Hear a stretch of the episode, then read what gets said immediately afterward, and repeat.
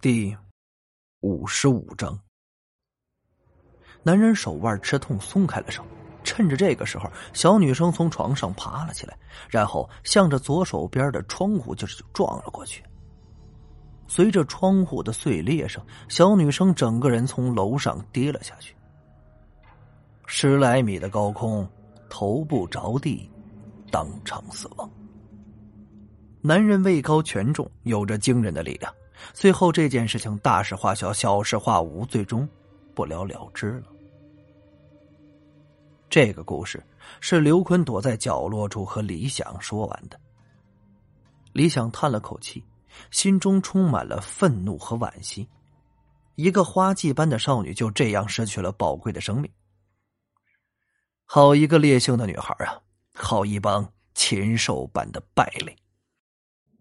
现在的理想还做不到为小女生沉冤昭雪，他能做的只是度化小女生的怨灵，希望她抛弃怨念，进入轮回，投胎到一位富贵人家，这下辈子有个幸福快乐的人生。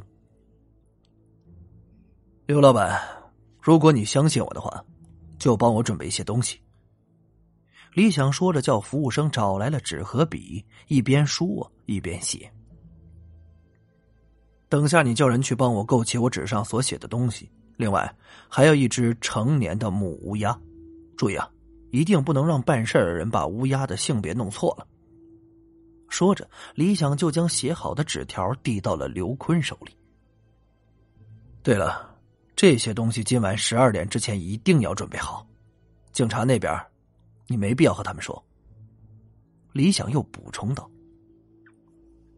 刘坤接过纸条，点了点头，看了纸条上所写的东西两眼，然后就走到一边去拨打电话，去吩咐人准备李想所需要的东西。这纵观整个会所的建筑布局，李想发现那三号贵宾包将正好处于整栋会所灵场的聚焦点。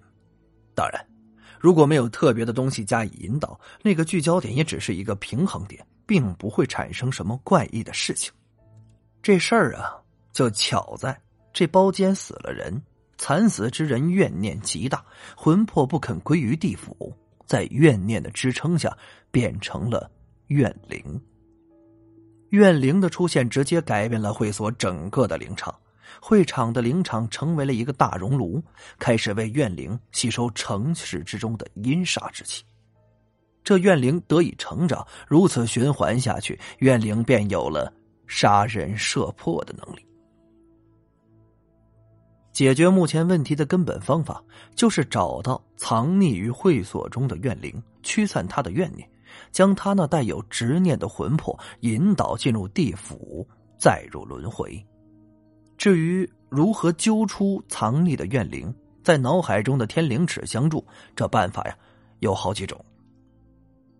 楼上的那些警察还没弄完，一个穿着一身嘻哈装、头发染成非主流造型的男子，左手提着个口袋，右手提着个鸟笼，走进了会所。坤哥，你要的东西买过来了。男子朝着刘坤将手中的东西示意了一下。坤哥，您老人家买这些东西干什么呀？要不是我关系网遍布天南地北，这么多古怪的东西那不好弄。还有啊，这只乌鸦，按照您的要求，绝对是母的。少他娘的废话，东西放这儿，滚！刘坤显得很是不耐烦。听见这话，男子小心翼翼将东西放到大厅桌上，偷偷看了眼大厅内的众人之后，灰溜溜的走了。李想释放出灵力，锁定笼子里的乌鸦，乌鸦挣扎了两下，就安静了下来。一双黑黢黢的眼睛看着李想所在的方向，果然是只母乌鸦。如此一来，要抓住怨灵就不难了。李想在心中暗道：“这怨灵乃虚无之物，只有乌鸦这种动物能感受到它的存在。这当中啊，又以母乌鸦的感应最灵。”收回灵力，李想道。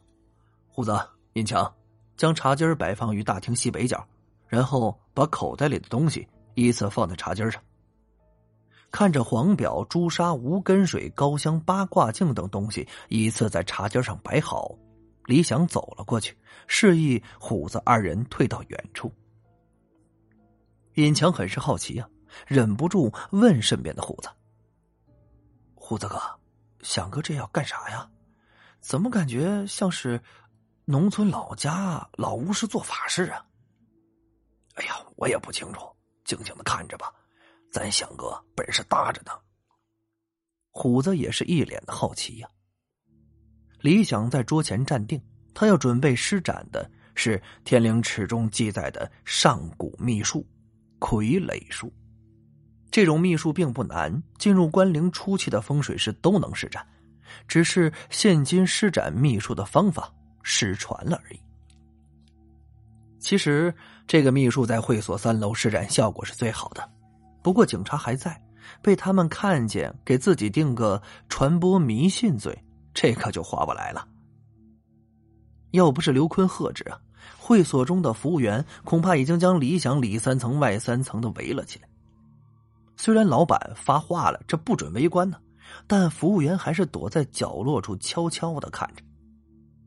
好奇害死猫，其实啊，人的好奇心更可怕。风水师做法事是很忌讳被打扰的，然而会所中人多手杂，还有警察，想不被打扰那是不可能的。好在今天所施展的秘术并不难。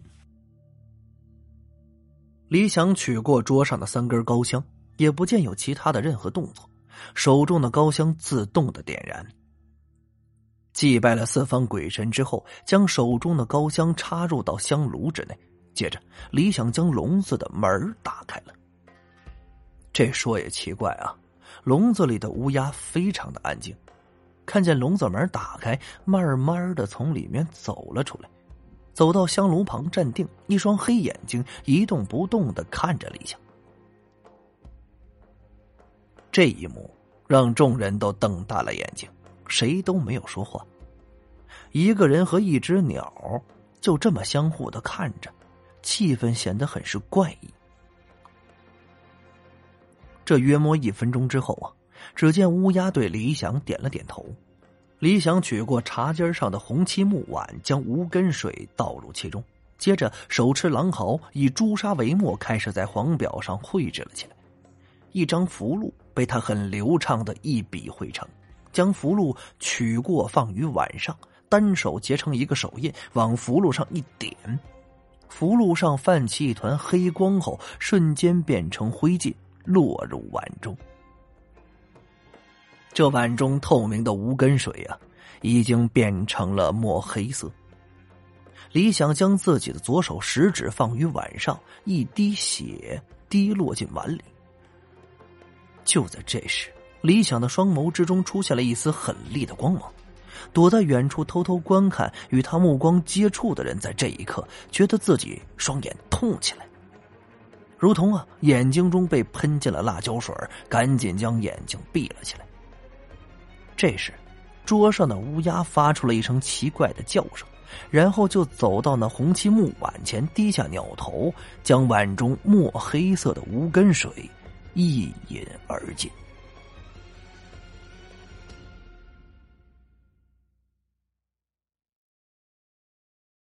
感谢您的收听，去运用商店下载 Patreon 运用城市，在首页搜索海量有声书，或点击下方链接听更多小说等内容。